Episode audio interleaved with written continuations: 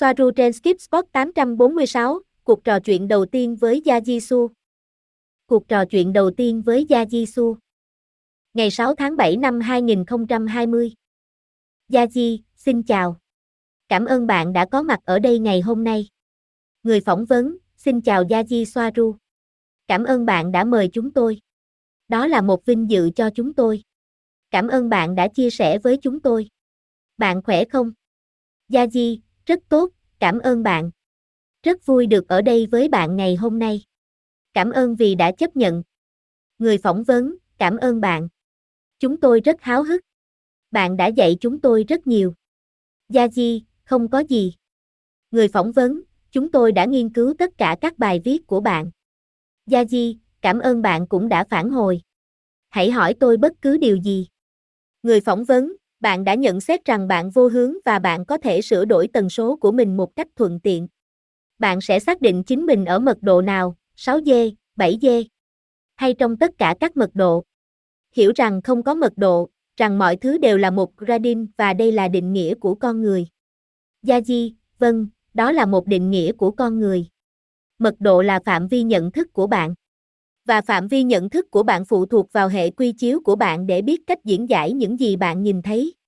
Mọi thứ đều ở đó, bạn chỉ không thấy nó, bởi vì bạn không hiểu nó, nên tâm trí của bạn chỉ diễn giải nó như những gì nó đã biết, mà không cần nhìn xa hơn.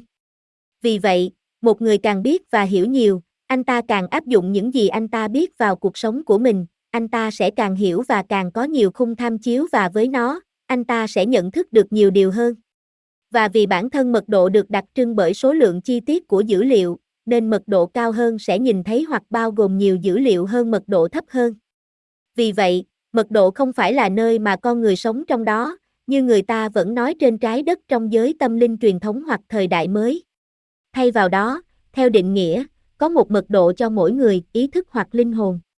Và mọi người chỉ nhận thức được điều tương tự bởi vì họ ở trong một phạm vi hiểu biết hoặc nhận thức có thể so sánh hoặc tương đương, đó là những gì họ đồng ý với cách mọi thứ diễn ra.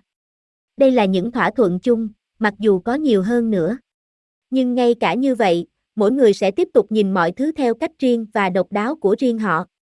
Vì vậy, một người có hiểu biết về 5G sẽ có thể hiểu được sự hiểu biết về 4G và 3G, bởi vì 3G 4G là một phần của 5G, nhưng không hiểu về 6G vì anh ta vẫn chưa hiểu nó. Đây là lời giải thích đầu tiên về cách trở thành vô hướng. Tôi không dám cho mình một mật độ, tôi không thể gán cho mình một mật độ, tôi không có hình dạng. Nhưng tôi có thể mô tả cách tôi làm điều đó và nó không khó lắm. Vũ trụ, nguồn, toàn thể, chỉ là một giải tần số giống như băng tầng FM, nơi nó chứa các đài mà mọi người coi là thực tế, mặc dù có các đài khác phát nhạc khác và mọi thứ được xếp chồng lên nhau, tất cả cùng một lúc chia sẻ cùng một không gian. Chỉ là mỗi người do nhận thức và tần số cá nhân linh hồn mà có thể nghe được đài này chứ không nghe được đài khác. Người phỏng vấn, không thể xác định cho mình một mật độ vì bạn liên tục thay đổi. Gia Di, đó là tôi chỉ nhận thức được những gì mình có thể làm, nhưng khi tôi làm điều đó, tôi không tìm thấy bất kỳ biển báo giao thông nào cho tôi biết, bạn đang đi vào mật độ 7, chẳng hạn. Tôi chỉ làm những gì tôi làm, bất kể mật độ đó là gì. Làm thế nào để tôi làm điều đó? Tôi chưa bao giờ sử dụng mô tả này trước đây. Bạn biết rằng có những giấc mơ sáng suốt. Với sự thực hành, bạn thậm chí có thể biểu hiện mọi thứ trong giấc mơ. Làm những gì bạn muốn khi biết bạn đang mơ. Nhưng theo kinh nghiệm của tôi và theo kinh nghiệm tôi đã thấy, không có thế giới vật chất. Mọi thứ đều là tinh thần, mọi thứ đều là một ý tưởng, mọi thứ đều là ether. Tất cả mọi thứ là một giấc mơ. Chỉ là cái được gọi là có một sự tiến triển tuyến tính hoặc thời gian nhất định. Không phải giấc mơ, bởi vì nó là một mật độ khác mà thời gian không phải là tuyến tính. Và chính sự tuyến tính thời gian của thế giới vật chất gọi thế giới trong mơ là ảo tưởng. Một lần nữa, chỉ với các thỏa thuận. Vì vậy, với thực hành khi ngủ, bạn có những giấc mơ sáng suốt. Nhưng vì thực tế cũng giống như vậy, nên bạn bước vào một giấc mơ sáng suốt, nơi bạn đang mơ rằng bạn đang ở trong thực tế. Với những bối cảnh của bạn và những người xung quanh bạn. Bạn bước vào với sự tỉnh táo trong giấc mơ. Lucid Dream, giấc mơ tỉnh táo. Sau đó, ở đó, với sự thực hành nhiều hơn, những gì bạn mơ ước, những gì bạn muốn đưa vào giấc mơ, được tô điểm bằng thực tế khách quan. Bạn đã tác động đến nguyên nhân kết quả của thực tế hoặc có sự quyết định rõ ràng. Tôi đi vào trạng thái xuất thần đó theo ý muốn, và cùng với đó tôi thay đổi mật độ. Nó được phản ánh trong cái gọi là thế giới thực. Chẳng hạn, người Tây Gen sẽ thấy rằng đột nhiên tôi không còn ở đó nữa, tôi đã biến mất. Bởi vì không có thế giới vật chất. Tất cả mọi thứ là ảo tưởng và được duy trì với các thỏa thuận của nhận thức chỉ là tôi đã luyện tập rất nhiều. Vì vậy, tôi có thể ước mình ở Era, trong rừng, và tôi ở đó. Đó là tinh thần, đó là một giấc mơ. Nhưng thực tế cũng chỉ là một giấc mơ. Từ Ether không có không gian, không có thời gian, không có khoảng cách. Giống như các đài phát thanh, tất cả chúng đều tồn tại ở đó trong cùng một không gian, bạn chỉ cần điều chỉnh nó, điều chỉnh theo những gì bạn muốn. Và đó cũng là cách các con tàu làm điều đó. Họ thay đổi tần suất của con tàu và mọi thứ bên trong theo điểm đến. Con tàu không còn tồn tại ở nơi xuất phát và xuất hiện ở nơi đến. Không có thời gian. Ngay lập tức, chỉ có một thời gian bên trong của con tàu được quan sát, nhưng đó là một chủ đề khác. Thời gian siết. Đây là cách một con tàu đi vào siêu không gian. Đó là lý do tại sao nó không phải dùng lực đẩy của con tàu. Vì vậy, tôi phải đề cập rằng đối với Ether, bản thân nó là astro, không có địa phương. Nguyên tắc phi địa phương. Mọi thứ bắt nguồn từ đó. Không cần phải di chuyển.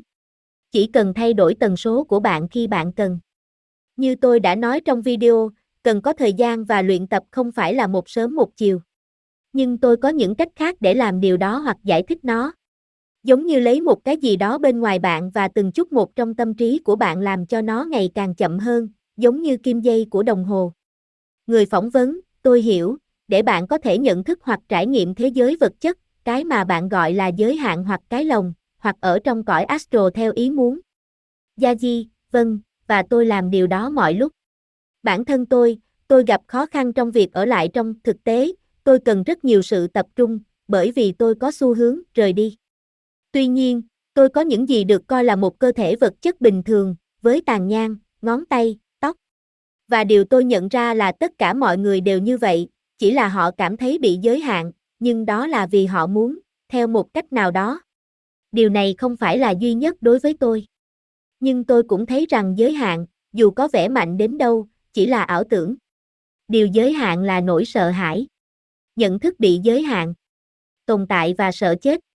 Và đó là điều đương nhiên. Nhưng nó là ảo tưởng. Người phỏng vấn, vâng, tất nhiên, chúng ta tạo ra giới hạn đó bởi vì chúng ta tin vào nó. Đó là thứ duy nhất mang lại cho nó sức mạnh. Gia Di, vâng, bởi vì họ cần nó, vì kinh nghiệm. Và vì sự tương phản có thể hiểu được với trải nghiệm đó. Càng nhận thức được nhiều hạn chế, khả năng đánh giá cao điều ngược lại càng lớn. Người phỏng vấn, bạn định nghĩa như thế nào về việc có một thời gian tuyến tính nhất định để kết nối với những người như chúng tôi? Làm thế nào để bạn biết khi nào nên kết nối, vì không có thứ gọi là thời gian? Làm thế nào để bạn cảm nhận thời gian bây giờ? Nó có khác so với khi bạn ở cùng với đồng nghiệp của bạn không? Gia Di, vâng, đó là lý do tại sao tôi không thể sống với họ, tôi đã làm tổn thương họ. Cách duy nhất để tính toán thời gian đối với tôi là nhìn vào thời gian trên máy chủ Internet, đồng hồ ở dưới cùng bên phải của máy tính. Đó cũng là lý do tại sao tôi ở trái đất. Vì vậy, bằng cách nào đó, tần số của nó có tôi trong một khung thời gian nhất định. Nhưng tôi gặp vấn đề với thời gian, tính toán nó. Nhiều khi tôi biến mất vài ngày và đối với tôi không nhiều như vậy. Hôm nay trong một giờ trước khi nói chuyện với bạn, tôi đã đi bộ bên ngoài. Tiếp xúc với trái đất, như thể giữ tôi ở đây. Người phỏng vấn, chà, tôi tưởng tượng rằng nếu bạn đi dạo trong rừng ở Era, làm thế nào để bạn biết rằng đã đến lúc quay lại đây? Gia Di, với ý định quay trở lại cùng một điểm trong nhận thức thời gian của bạn ở mật độ này, nơi cơ thể tôi đang ở, vì vậy, tôi đi bộ ở Era, quay lại chỉ vài phút sau khi rời đi. Vì vậy, tốt hơn là tôi nên đậu cơ thể của mình ở một nơi an toàn trước đây. Giống như trong thiền định. Nhưng tôi không còn cần thiền định để bước vào trạng thái đó nữa. Người phỏng vấn, và làm thế nào để bạn chắc chắn rằng bạn quay trở lại cùng một dòng thời gian? Biết rằng đôi khi trong những lần nhảy với những con tàu, điều đó sẽ xảy ra, bạn quay trở lại một tình huống hơi khác. Gia Di, chỉ với trí nhớ của tôi, tôi không thể hoàn toàn chắc chắn. Với tập luyện, để lại những điểm đánh dấu để quay lại xem tôi có phải là nơi tôi đến không. Nhân tiện, nhiều vòng tròn cây trồng chỉ có vậy, đánh dấu thời gian cho tàu vũ trụ. Đó là lý do tại sao chúng được thực hiện với thực vật, bởi vì các hình trên cánh đồng có tuổi thọ hữu hạn. Và bạn có thể tính toán thời gian kể từ khi chúng được tạo ra. Và chúng chỉ tồn tại trong nhiều ngày hoặc nhiều giờ. Tôi để lại những chiếc lá dưới một viên sỏi. Hoặc một bức vẽ bằng ngón tay của tôi trên cát. Và một số, không chỉ một, trong trường hợp có thứ gì khác vô tình di chuyển các điểm đánh dấu. Người phỏng vấn, điều này làm tôi nhớ đến con quay được sử dụng trong bộ phim Incetino. Di, ví dụ, điều này sẽ làm được. Ra ngoài và quay trở lại trước khi nó ngừng quay và rơi xuống. Hoặc trở về trước khi biển và thủy triều của nó xóa hình vẽ trên cát. Người phỏng vấn, Robert và Gosia đã nhận xét rằng bạn đang ở trên bề mặt trái đất. Bây giờ bạn không bị ảnh hưởng bởi tần số 3G chứ?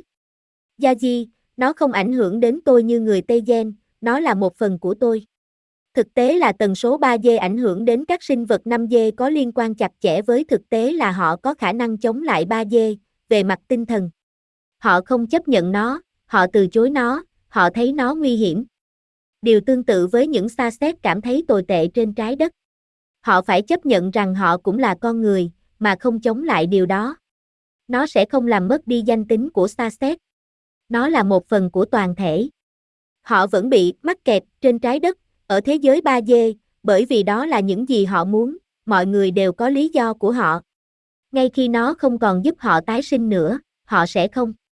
Đó là những sinh vật từ cõi trung giới ở đó để buộc con người tái sinh, đó là một hệ thống niềm tin. Nó chỉ xảy ra nếu đó là những gì họ muốn tìm. Khi họ chết, họ ở trong cõi trung giới, vì vậy họ biểu hiện ở đó những gì họ muốn thấy. Nếu họ muốn được tự do, họ sẽ có nó. Người phỏng vấn, bạn tập trung nhiều nhất vào điều gì? Bạn dành thời gian vào việc gì? Gia Di, khi khám phá cõi astro, khám phá những gì tôi có thể làm với tâm trí của mình. Tìm hiểu càng nhiều càng tốt về tất cả các chủ đề có thể. Tôi là một học sinh vĩnh cửu.